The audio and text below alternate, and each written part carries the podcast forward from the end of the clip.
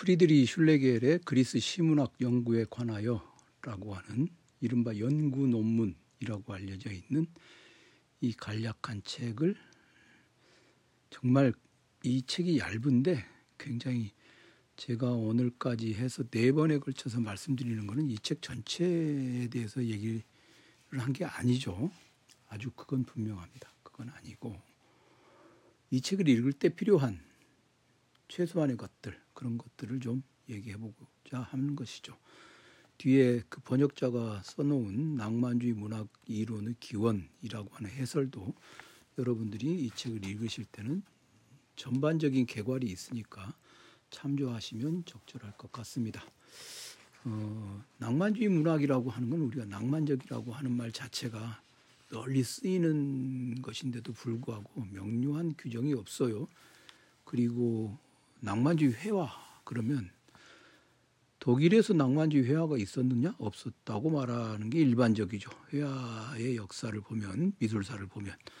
영국의 낭만주의 회화, 프랑스의 낭만주의 회화 뭐 이런 것들이 다 다르기 때문에 낭만주의라고 하는 것은 사실은 시대적인 맥락 또는 지역적인 맥락을 굉장히 그 많이 묻혀 가지고 있는 그런 그 이즘이라고 할 수 있어요. 주의라고 말하기는 좀 어렵고 그래서 어떤 땐 낭만파라고 그러잖아요.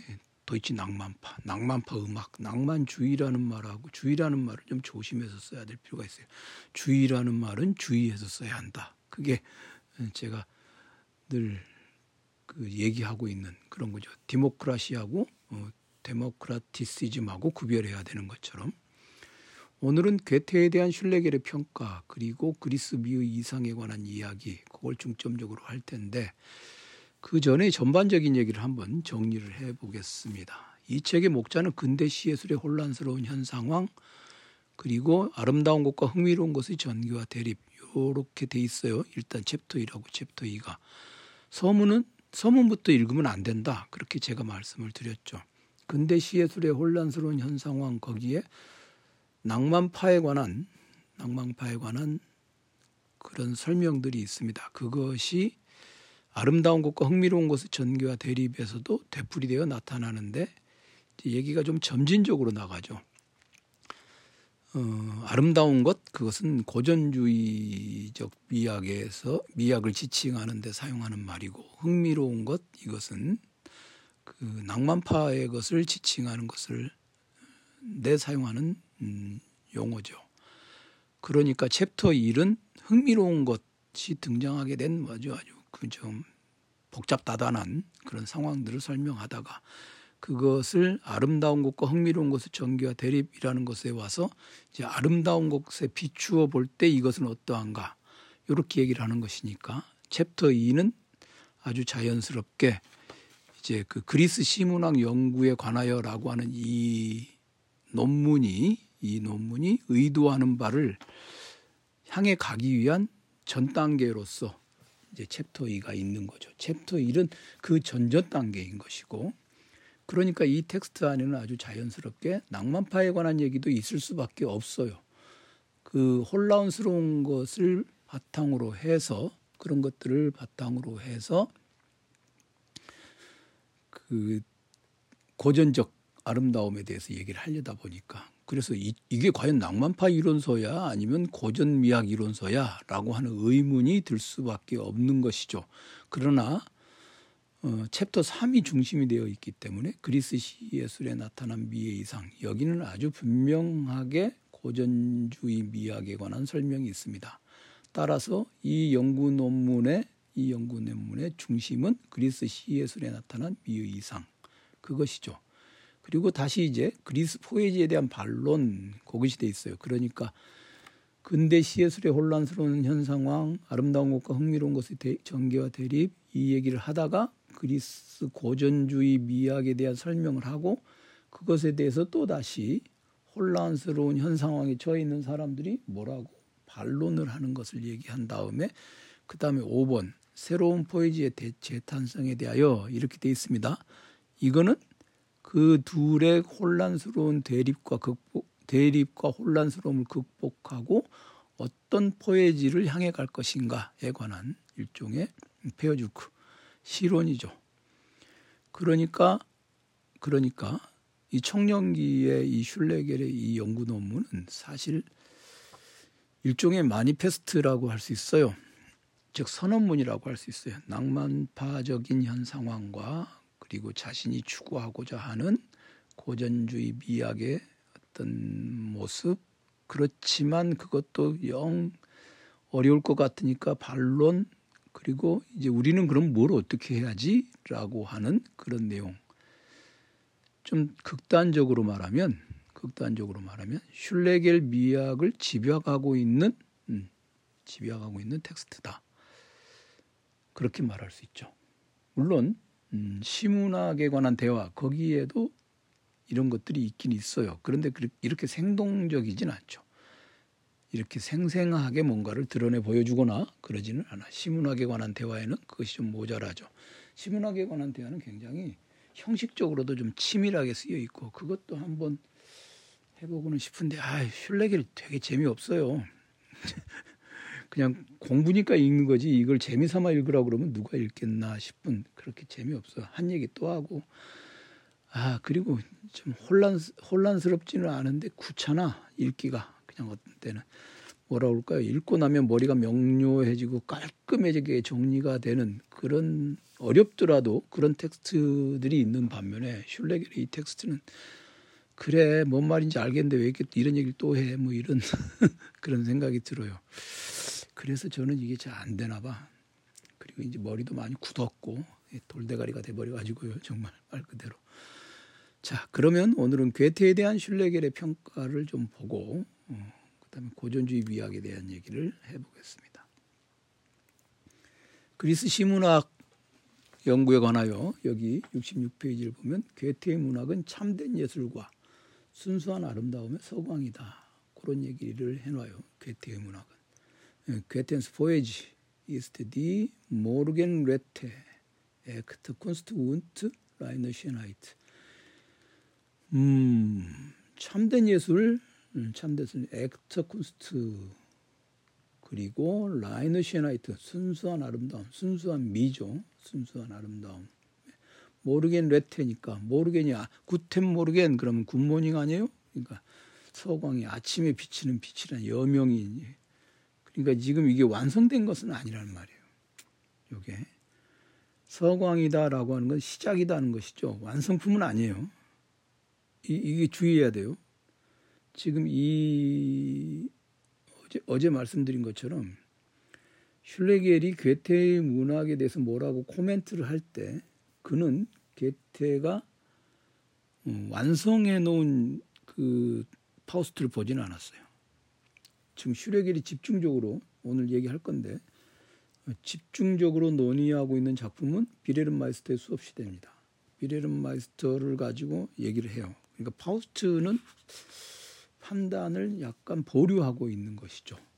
파우스트는 단편 파우스트만 가지고 얘기를 하니까 판단을 보류하고 있는 셈입니다. 단편 파우스트가 1790년에 출간되었고 어, 슐레겔이 이 그리스 시문학 이거 그리스 시문학을 쓴 것은 1795년이니까 그리고 괴테 파우스트 제 2부는 1832년에 출간이 되었는데 슐레겔은 1829년에 죽었단 말이죠.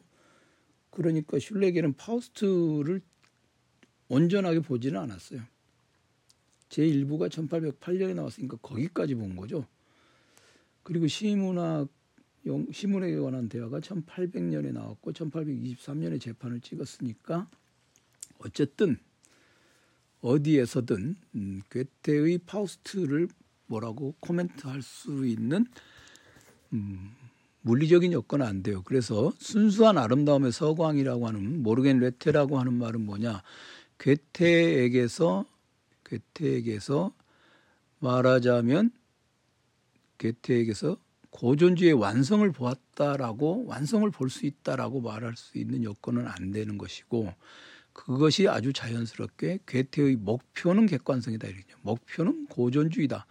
그 객관성이라고 이렇게 번역이 된 거 다소 오백티프 그러니까 목표는 객관적인 것이다. 요 말은 뭐냐면 어, 괴테가 괴테가 고전주의를 목표로 하는 것 같다라고 이렇게 얘기를 하는 거예요. 목표를 하고 있는 것 같다라는 거 하고 고전주의를 완성했다라고 하는 것은 다른 말이죠. 그러니까 목표는 객관성이라는 말하고 이 목표는 객관성이라고 하는 것하고 그다음에 서광이라고 하는 것하고 이것이 연결되어 있는 거겠죠. 여기 Morgenröte하고 그다음에 이 목표가 이렇게 연결되어 있는 것입니다. 그것은 괴테는 아직 고전주의의 완성에 이르렀다고 판단하는 건 아니에요. 아직은 고전주의로 향해 가는 도상에 있다. 예, 고전주의로 가는 길에 있다. Wege zum 음, Klassik 고전주의로 가는 길에 있는 것이다. 그러니까 이제 그 얘기가 곧바로 이어져서 음, 곧바로 이어져서 어, 그리스 시문학에서 그런 얘기하는 거죠. 인데요 밑에 중간 지점에 있다. 중간에 어중간한 것이에요. 중간은 말 그대로 흥미로운 것과 아름다운 것 그리고 기교적인 것과 객관적인 것의 중간 지점에 있다. 흥미로운 것, 기교적인 것 이건 낭만파고 아름다운 것, 객관적인 것 이건 고전 고전주의죠. 그러니까 고전주의와 낭만파의 중간에 있다. 이것은 근본적으로 특징적이고 개성적인 것의 시대가 남긴 잔재들이다. 그랬는데 여기 잔재라고 이렇게 번역되어 있는 게 어, 도이치어로 기억이에요. Erinnerung. Erinnerung이라고 하는 게 inner가 안쪽이고 er가 이제 좀 강조돼서 저 접두사가 붙은 말인데 그 스며 들어가서 안에 있는 것이죠. 그럼 여기 특징적이고 개성적인 것의 시대. 요게 바로 이제 괴테의 질풍노도 시대죠. 예, 괴테의 질풍노도 시대가 괴테가 괴테는 이제 질, 어, 조금 있다가 이제 그 신문학에 관한 대화에 나온 것을 가지고 말씀을 드리겠는데 괴테는 기본적으로 질풍노도 시기, 그다음에 초기 고전주의 그리고 고전주의, 초기 고전주의, 고전주의 이렇게 세 시기를 거쳐 가는데 이 세 시기를 거쳐 가는데 그래서 제가 괴테 파우스트는 고전주의적 작품이다. 그러면서 동시에 낭만주의적인 것도 가지고 있다. 그 얘기는 뭐냐면 괴테가 완전히 불련 속성의 작품 활동을 한 게 아니에요. 앞에 것을 완전히 털어내버리고 새로운 것을 들여온 게 아니라 계속 에어인너룸, 기억을 갖고 있어요. 이 기억이라고 하는 것 위에서 작업을 하는 거죠. 에어인너룸 위에서 작업을 하는 것이죠. 그래서 이것은 근본적으로 특징적이고 개성적인 것. 요건 이제 질풍노도의 시대의 것을 가리킵니다. 그 시대를 겪어온 곳에 잔재들이다. 이 잔재라고 하는 말을 우리가 우리 한국어 어감에서 잔재라고 하는 건 안 좋은 의미로 쓰이잖아요. 그런데 지금 in der Mitte zwischen dem Interessanten und dem Schönen.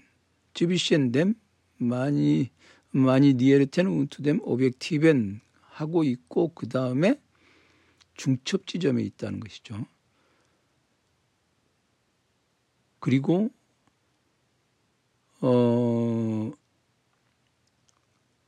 고전적이긴 한데 어떤 측면에서는 고전적이지 않은 것도 보이고 보이는데 그게 바로 낭만 시의 흔적들을 기억으로 가지고 있다라는 말입니다. 따라서 여기서 잔재라고 하는 이 말, 잔재라고 하는 이 말은 어, 번역어는 그 잔재인데 좋은 의미로 쓰인 것이에요. 즉 괴테 문학의 전개에 있어서 괴테 문학의 전개에 있어서 선행하는 것들이 뒤에 따라오는 것들에 주는 주는 말하자면 적극적이고 긍정적인 모멘트들이다. 그렇게 생각을 할 수 있겠죠. 그러니까 지금 현재의 괴테는 그리스 시문학을 쓸 당시에 어, 슐레겔이 보기에 지금 그 당시 1700 어, 1795년의 괴테는 1795년의 괴테는 괴테 문학에 있어 문학에 있어서 1795년의 괴테는 그런 여러 가지가 그 고전주의를 목표로 하고 있는 것 같긴 하지만 질풍노도 시대의 Sturm und Drang 질풍노도 시대의 잔재도 즉 좋은 기억도 자기 문학의 하나의 계기로서 활용할 수 있는 사람이고 그러면서 동시에 고전주의를 향해 가고 있는 그런 당시에 그 그것을 보여준다는 것이죠. 그 다음에 이제 유쾌한 다양성과 매혹적인 우아함, 객관적인 것은 그의 작품에서 이미 달성했다. 이 두 개가 이제 서로 모순되는 거거든요. 서로 유쾌한 다양성과 매혹적인 우아함 이거는 낭만파적인 것이고 객관적인 것 이건 여러 차례 말씀드렸다시피 이거는 저거죠 고전주의죠. 그러니까 이 두 개가 공존하고 있는 상황인 것이죠. 이건 두 개가 공존하고 있는 상황인데 그 다음 문장을 보면 이 위대한 예술가는 미적 교양의 완전히 새로운 단계에 대한 미적 교양이라는 말 딱 나왔으니까 요거는 음, 요거는 에스테티션 빌딩 그러니까 고전시를 완성하고 낭만시의 전망을 열어준 상태라고도 볼 수 있고 여기서 교양이라고 하는 말은요 고전주의를 습득하는 그런 것이 아니라 그냥 발전 정도로 이해하시면 돼요. 그러니까 미학적 또는 시적인 전개 과정에 있어서 새로운 단계를 열어놓았다고 그랬어요. 완성된 것은 아니고. 이게 이제 새로운 단계이기 때문에 고전시로 가는 것을 목표로 하고 있다고 그랬잖아요. 그럼 그 목표에 도달할 만한 어떤 그런 능력을 가지고 있다. 괴테는 그런 사람이다라고 말하죠. 이런 것을 딱 전제하고 그 다음에 나온 게 이제 시문학에 관한 대화 여기에서 괴테를 좀더 어, 정밀하게 분석을 합니다. 그건 뭐라고 그러냐 초기작과 후기작이 두드러지게 상이한 작가다 이렇게 이게 딱 슐레겔의 평가예요. 괴테에 대한 그 어떤 평가들이 엄청나게 많죠. 괴테에 대해서 제가 여기서 왈가왈부할 만한 그런 정도가 아닐 정도로 많죠. 괴테는 그런데 이 슐레겔의 평가가 평가로부터 대체로 다 시작한다고 보시면 돼요. 초기작과 후기작이 두드러지게 다르다. 청년기적 열광의 모든 격렬함, 그게 질풍노도의 단계고 완성된 교양의 원숙함, 이건 고전주의죠. 그것이 첨예하게 대립하고 있다. 그럼 괴테는 정말 위대한 거죠. 그 청년기적 열광의 격렬함을 가지고 있으면서도 동시에 완성된 교양의 원숙함까지 가진다. 그럼 뭐 아주 속된 말로 클래스가 다른 거죠. 이건 일, 일시적인 폼이 좀 올라왔다 뭐 그런 정도가 아니라 클래스가 다른 다른 거죠. 클래스가 다르다. 괴테를 뭐 재미있고 뭐 그런 걸 또 그런 것으로 본다면 셰익스피어가 훨씬 재미있겠지만 세르반테스라든가 셰익스피어가 굉장히 재미있죠. 말 그대로 흥미로운 것이죠. 기발하고 대담하고 그런데 문학적인 완성을 본다, 문학적 완성을 본다, 그러면 괴테를 넘어서질 못하죠. 음, 넘어서지 못하죠. 자, 그 다음에 파우스트 이제 이, 이때 이제 파우스트는 단편 파우스트예요. 1970, 1790년에 나온 단편 파우스트. 당연히 이 시문학은 1800년에 쓴 거고 파우스트 일부는 1808년에 나왔기 때문에 이때는 단편 파우스트만을 놓고 보면은 아주 당연하게도 남성적 시문학의 소박한 힘과 강력한 위트를 담아내는데 매우 적합한 중세 독일적 형식 이건 낭만파 얘기입니다. 그리고 비극적인 경향들이 좀 있고 다른 흔적들과 친연성 때문에 그러기 때문에 이제 첫 번째 양식에 속하는 거 이건 뭐냐면 질풍노도에 속하는 것으로 봐야 되나 아니나 이런 이런 것이 고민이다 이런 얘기죠. 이거는 아주 당연하게도 어, 단편 파우스트에 대해서는 이런 문제가 제기될 수밖에 없을 거라고 봐요. 단편 파우스트에 대해서는 그렇죠. 어 그러니까 이게 어떻게 해야 되나 이 괴테 이걸 읽어보니까 이게 좀 이제 어중간하니까 이럴 때 많이 쓰는 음, 비평가들이 많이 쓰는 말, 이 용어가 뭡니까? 여러분 각자의 판단에 맡기겠다. 그거죠. 예. 그러니까 저가 중세 독일적 형식 때문에 또 비극적인 것의 경향 때문에 그리고 다른 흔적들과 친연 친연성 때문에 첫 번째 양식으로 속하는 것 같기는 한데 부러지게 그렇다고 말하기도 좀 곤란하고 그러니까 이제 일단 여러분 각자의 판단에 맡기겠다. 근데 특히나 첫 번째 양식에 속하는 것 같다라고 말을 하게 되는 결정적인 그것은 뭐냐면 위트가 있다 이거죠. 위트라는 게 이제 뭐 개그가 있다가 아니라 아이러니 비트는 게 있다는 거예요. 비튼다. 이게 소크라테스가 아이러니의 대가지 않습니까? 시치미 떼기가 있다는 거죠. 그러면서 이제 슐레겔은 우선 양식을 분석합니다. 질풍노도 첫 번째가 주관적인 것과 객관적인 것이 완전히 섞여 있다. 여기서는 여기 객관적인 것이 좀 있으니까 질풍노도도 고전주의적인 어떤 모멘트를 갖고 있는 건 아니냐라고 말할 수도 있지만 그것은 아니고 그것은 아니고요. 섞여 있다의 포인트가 있어요. 섞여 있다. 이건 뒤죽박죽이다 그런 말입니다. 섞여 있다. 완전히 섞여 있다니까 얘들이 지금 자기네가 뭘 하고 있는지를 스스로도 알지 못하는 그런 예. 그죠. 주여 하는 아버지 저들은 저들이 하는 짓을 알고 있지 못 알지 못한 아이다. 그런 상황인 거예요. 그 다음에 두 번째가 초기 고전주의는 객관적이다. 그러니까 고전주의라고 하는데 완성시켜 가는이라고 하는 말에 이제 초기적인 그 전개 단계에 있는 객관성을 전개시켜 가는 단계에 있다. 그리고 고전주의에 가면 두 가지가 완전히 분리된다. 요 말은 뭐냐면 주관적인 것이 완전히 떨어져 나갔다 그런 말이죠. 주관적인 것은 객관적인 것만 남아 있다 그 말입니다. 두 가지가 완전히 분리된다라는 것은 음, 즉 객관성, 객관적인 것만 남아 있다.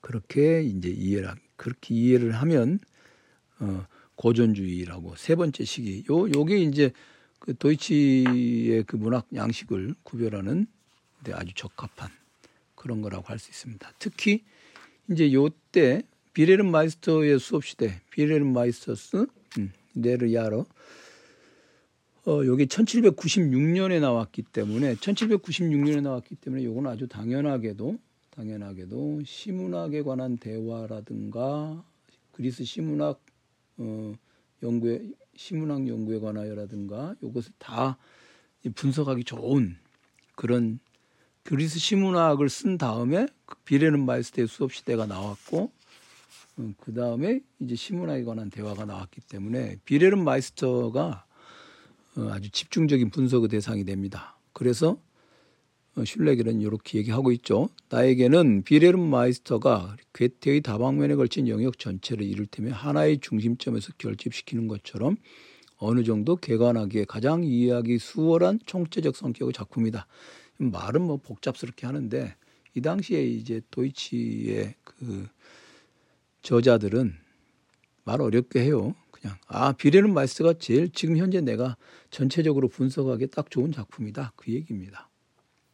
다음에 빌헬름 마이스터는 고 오성의 우세적 형성 그랬어요.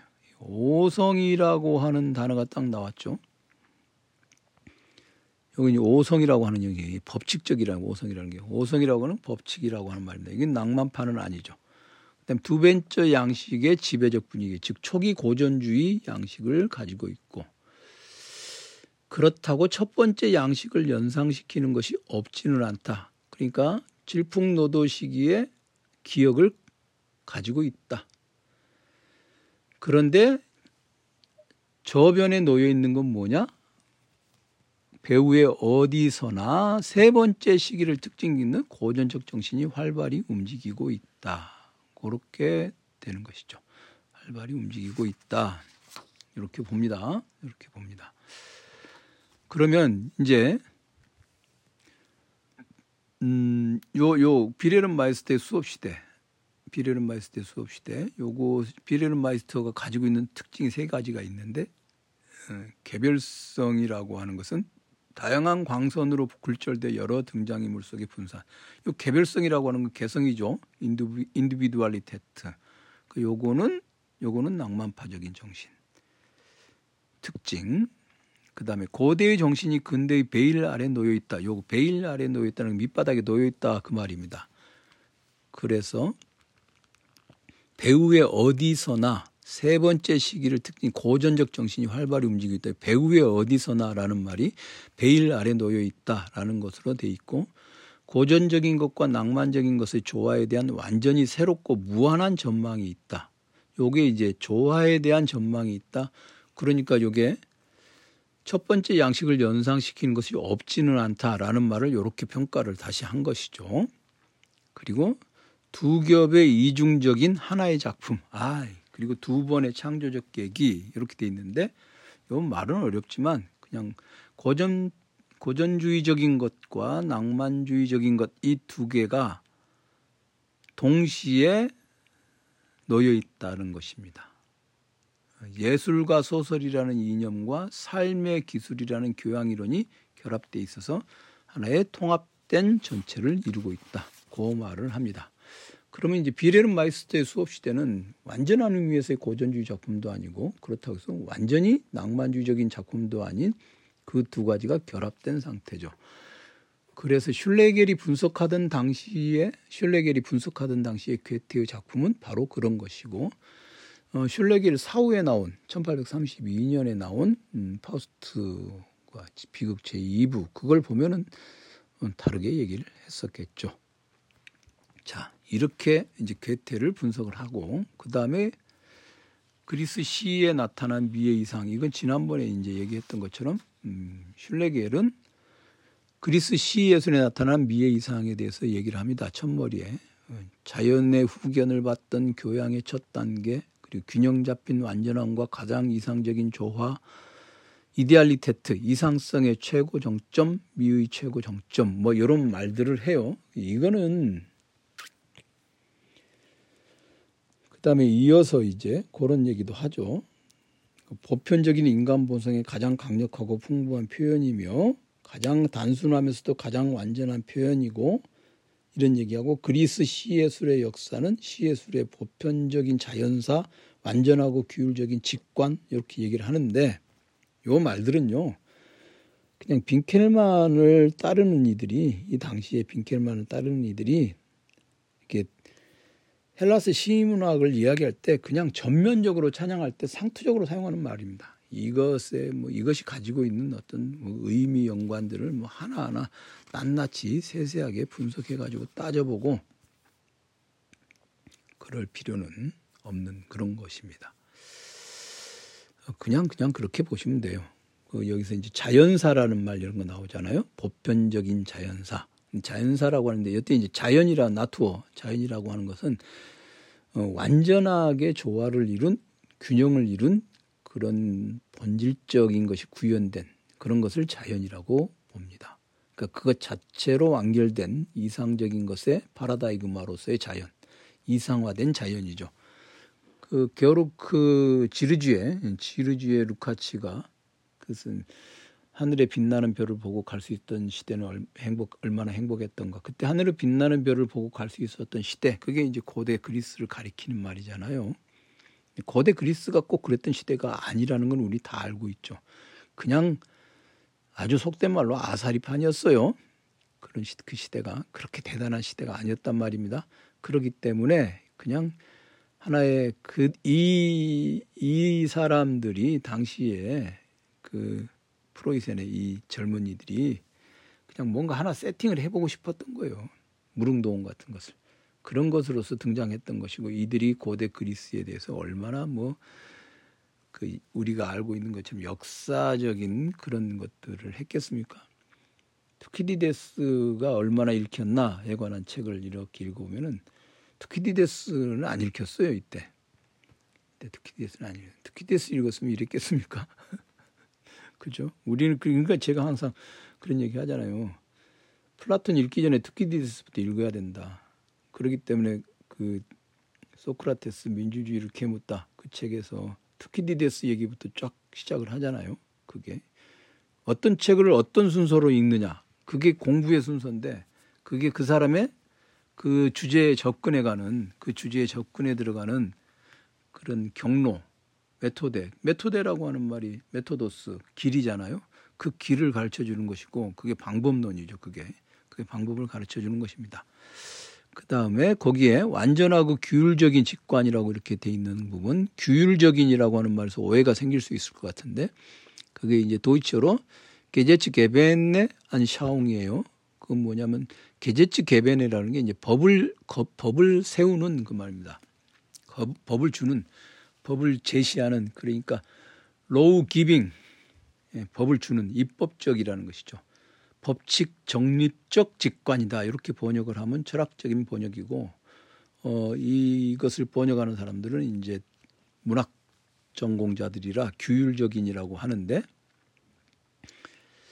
어, 이런 말들은 그 계제칙 개변해라고 하는 것 입법적 직관이라고 하는 것은요 지적 직관인데 법칙을 법칙을 세우는 직관이야. 그건 뭐냐면 이 세계 법칙을 어떻게 우리가 세울 수 있어요? 우리가 당신은 우리가 누구가 누가 저한테 이렇게 물어봤을 때 당신이 인생의 법칙을 세우고 있습니까? 아이 그걸 인생을 알아야 법칙을 세우죠.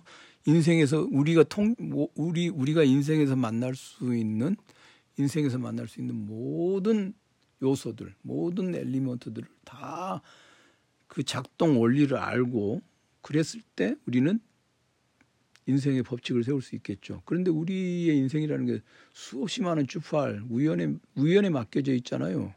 우리 인생이 우연에 맡겨져 있다라는 생각이 낭만적인 생각이죠. 낭만적인 생각이라고 하는 건 사실 굉장히 뭡니까? 고통스러운 거예요. 네. 이어서 예, 말씀드리겠지만 그건 어, 헤테로노미의 상태에 있는 거예요. 헤테로노미. 호모노미가 아니라 헤테로노미의 상태는 게 헤테로노미라고 하는 게 타율성이라고 이렇게 번역이 돼 있는데 사실은 이질적 지배죠. 노미 법칙이죠. 법칙이 없이 그냥 이게 중구난방으로 아무리 막 완전히 개판, 콩가루 이런 상태를 헤테로노미라고 그러는 거예요. 타율성이라고 번역을 해버리면 그 타자가 타자가 법칙을 갖고 있다는 것을 생각할 수 있는데 그런 것이 아닙니다. 그러니까 게제츠 게벤의 안샤옹이라고 하는 말은 입법적 직관인데 이건 이거는 인간은 가질 수 없습니다. 신만이 가질 수 있죠. 완전하고 완전한 어, 폴콘맨의 폴콘맨의 운트 게제츠 게벤의 안샤옹 그 완전하고도 완전하고도 규율 입법적인 직관 완전하고도 입법적인 완전하니까 법칙을 세울 수 있는 그런 단방에 단박에 완전하고도 입법적인 직관이라고 하는 것 있지 않습니까? 그거는 신만이 가지고 있는 것이죠. 그러니까 아마 이제 요거 요것을 너무나 저는 저는 그래서 저 누구죠? 저, 저 슐레겔이 말년에 저 가톨릭으로 개종을 하지 않습니까? 슐레겔이 상당히 많은 로만티커들이 카톨릭으로 개종을 합니다. 그게 왜 그러느냐? 아, 뭐 성당 가면 초코파이 주니까 아, 그거는 신병훈련소 얘기고 1808년에 에, 카톨릭으로 개종을 하죠. 이제 이 사람이 이제 굉장히 그 좀 이렇게 경건해져서 그런 것이 아니라 약간 그런 고전주의적인 그 당시에 도이치 카톨릭이라고 하는 게 무엇인지에 대해서 이제 설명을 해야 좀 될 텐데 음, 작센 저 이제 독일의 종교개혁이라는 말은 적당, 적당한 표현이 아니라고 생각하고 독일에선 종교개혁이 일어난 적이 없죠. 작센에서 일어났죠. 루터파 교회가. 그러니까 독일이라고 하는 말을 제가 잘 안 쓰는 이유가 뭐냐면 독일이라는 말을 써버리면 하나의 그, 그 지역 전체가 다 그랬을 거라고 생각하기 쉬워요. 우리는, 우리는 그 전국의 날씨를 말할 수 있는 나라기 때문에 우리가 가지고 있는 한국 그러면 그냥 전반적으로 뭐 지역적인 차이가 있어도 그렇게 받아들일 만한데 그런 것이 의식 그런 것이 무의식적에 이제 잠재돼 있어 가지고 독일의 종교 교육 그러면은 아 우리는 이제 머릿속에 지금 현재의 도이칠란트를 떠올리고 그 나라 전체에서 종교 교육이 일어났다 이렇게 생각하기 쉽거든요. 그렇기 때문에 이제 독일이라는 말을 제가 잘 안 써요. 사상사에서는 그런 말을 좀 조심해야죠. 그러니까 작센에 작센에서 일어난 그 종교 개혁 레포르마치온 종교 개혁이라는 말도 사실 적당한 말은 아닌데 그것이 불러온 어떤 계몽주의 그리고 그그 수없이 많은 분열의 모습들 그런 모습들이 현실 속에서 현실에서 눈앞의 현실에서 그걸 목도하면서 그 이런 하늘에 빛나는 별을 보고 갈 수 있던 시대에 대한 동경, 그 낭만적 동경이 있었겠죠. 그 낭만적 동경이 결국은 그 슐레게를 카톨릭으로 개종하게 하지 않았나. 그리고 그가 의외로 그런 동경, 젠주쿠트가 그런 젠주쿠트가 고전주의적인 미에 이상하고 결합이 돼서 그냥 낭만주의적 낭만주의적 정서가 또는 낭만주의적 태도가 고전주의적 미 이상하고 아주 기묘하게 결합되는 지경에 이르진 게 아닌가. 그게 바로 이제 어, 아테네움 단편에도 그런 얘기들이 나오거든요. 아테네움 단편은 좀 정말 그 그게 누가 그걸 번역을 짧게라도 문학동네 같이 돈 많은 출판사에서 그 사실 이게 그게 번역이 되어 나오면 좋죠. 아테네움 단편이. 그것까지 나오면 시문학에 관한 대화하고 이렇게 해서 딱 3부작으로 슐레기를 읽을 만한 그것이 될 텐데 뭐 제가 원한다고 해 주겠습니까? 네, 일단 완전하고도 입법적인 직관이라고 하는 거. 요건 이제 신적 직관이죠. 그래서 요 이제 헬라스 시대는 인, 인문적인 인간 중심의 세계다라고 말은 하지만 사실은 이들은 그것을 그렇게까지 그렇게 파악하는 것은 아닙니다. 요, 요 부분이 중요한 부분이에요. 요 부분 고전주의가 의외로 어, 저기 헬라스 이데알리 이데알리테트 헬라스의 이념성, 관념성 그런 것들이 신적인 것하고 연결되는 요것이 이제 헬라스의 미스테리온이죠. 헬라스의 신비. 신비주의가 가지고 있는 측면이죠. 요 기독교적 신비주의하고는 조금 구별되지만 기독교적 신비주의가 이런 측면을 전혀 가지고 있지 않다라고 말하기는 어렵습니다. 그 다음에 이제 마지막 카드 어, 고전적인 것과 낭만적인 것. 요거는 지금 그리스 시문학 거기에 나오는 얘기거든요. 요거 굉장히 중요한 부분입니다. 이게 많이 이게 그 주목 크게 크게 이게 제가 볼 때는 이거 그렇게 많이 주목되고 있거나 그러지는 않은 것 같은데 저는 이 부분이 이제 좀 이렇게 읽어보면서 이런 부분들이 예, 사실 어, 이번에 이걸 하면서 슐레겔에 관한 그 동문학자들, 음, 도이치 문학 연구자들의 논문들을 몇 개 읽어봤어요. 읽어봤는데 그 그런 논문들의 특징이 뭐냐? 논문들의 특징이 뭐냐? 남이 인용한 것들을 나도 인용해요. 대개 그러니까 이게 이런 하나의 텍스트가 있을 때 이 텍스트에서 유심히 보는 부분들 그게 다 거기서 거기 비슷비슷해요. 그리고 그러니까 이제 그것을 어, 떤이 그리스 신문학에서 연구 논문에서 어떤 것에 주목할 것이냐 일단 독일 사람이 연구해 가지고 주목해 놓은 것이 있고 그걸 한국 사람이 이제 이렇게 보죠. 저는 이제 도, 동문학 업계에 있는 사람이 아니까 그냥 내 눈으로 한번 이렇게 사상사 연구자로서 이렇게 보는 겁니다. 근데 여기 요 부분이 좀 저는 아주 흥미를 끌었어요.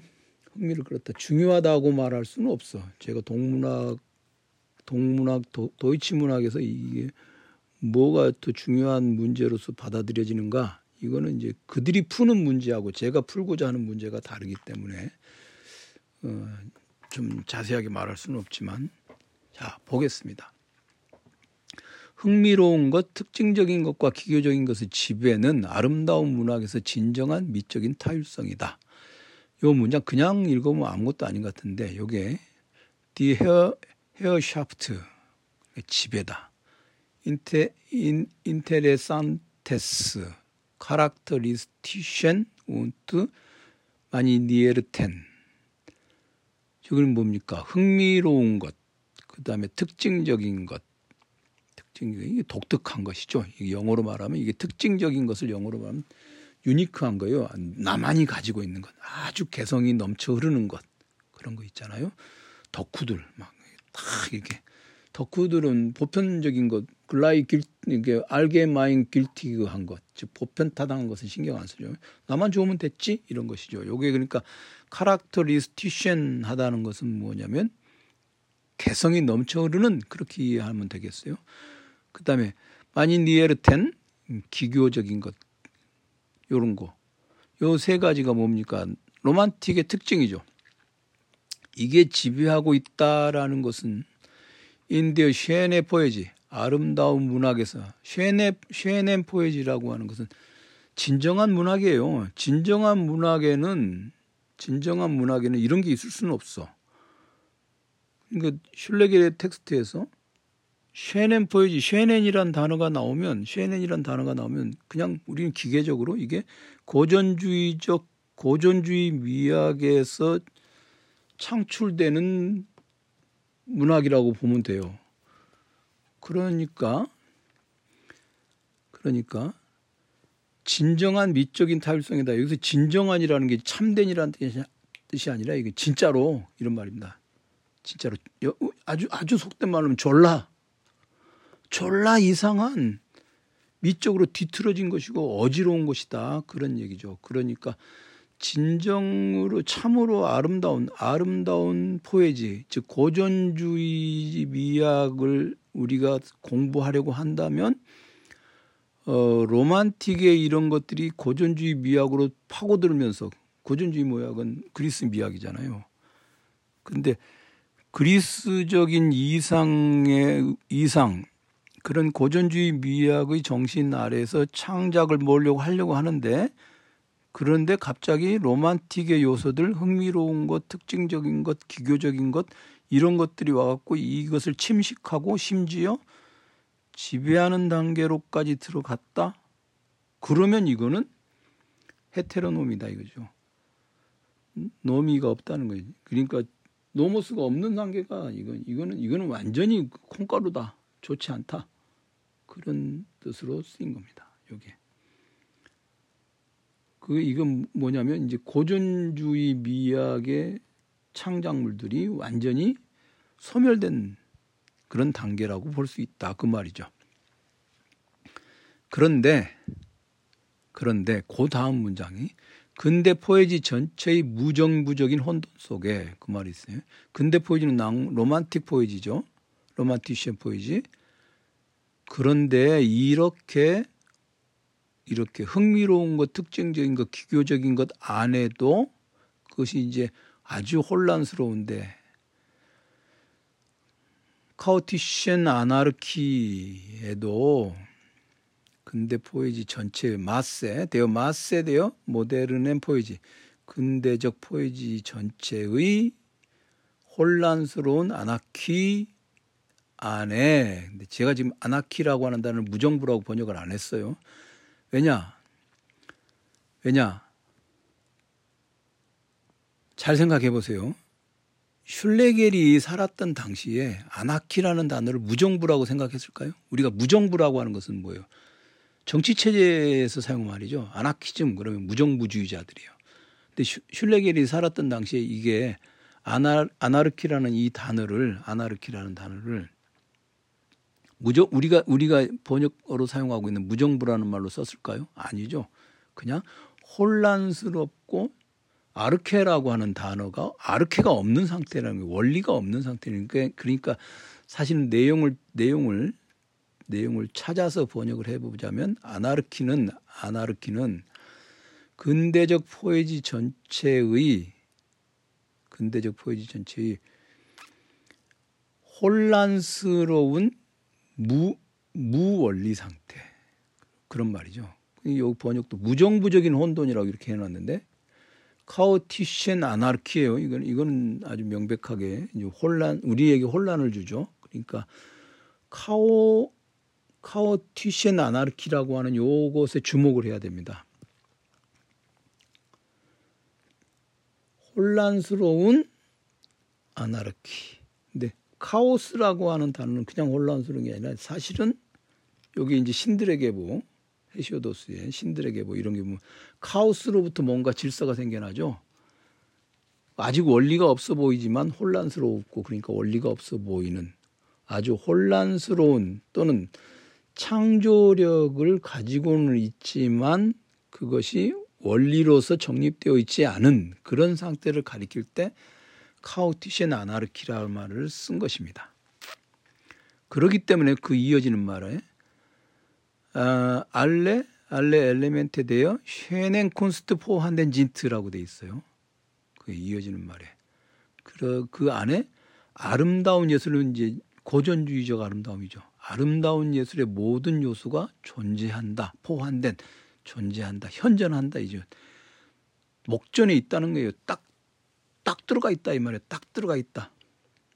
그러니까 요 말이, 어, 여기서 카오티션 아나르키라고 하는 것이 그냥 아주 혼란스러운 그냥 우리말로 번역할 때 혼란스러운 무정부 상태라고 이해할 수는 없겠죠.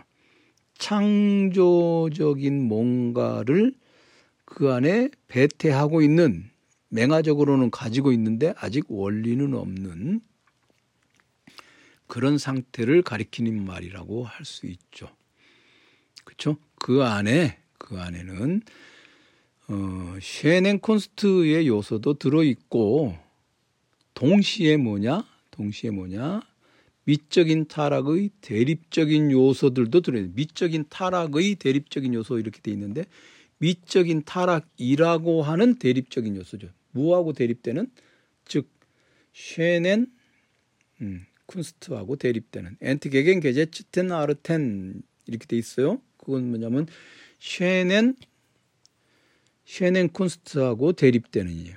그러면 미적인 미적인 타락 의 이렇게 번역이 되는데 미적인 타락이라고 하는 이렇게 내용으로 이해하고 그 앞에 나온 것처럼 무정부적인 혼 무정부적인 혼돈 그것이 이제 혼돈스러운 혼돈스러운 무원리 이렇게 이해를 해야 되겠죠. 혼돈스러운 무원리.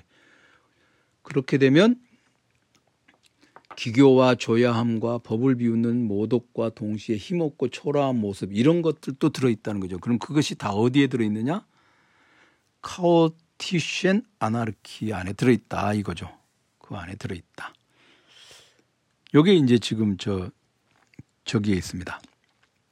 그리스 문학 그 안에 있습니다. 그러니까 요 요 얘기는 어디하고 연결되느냐?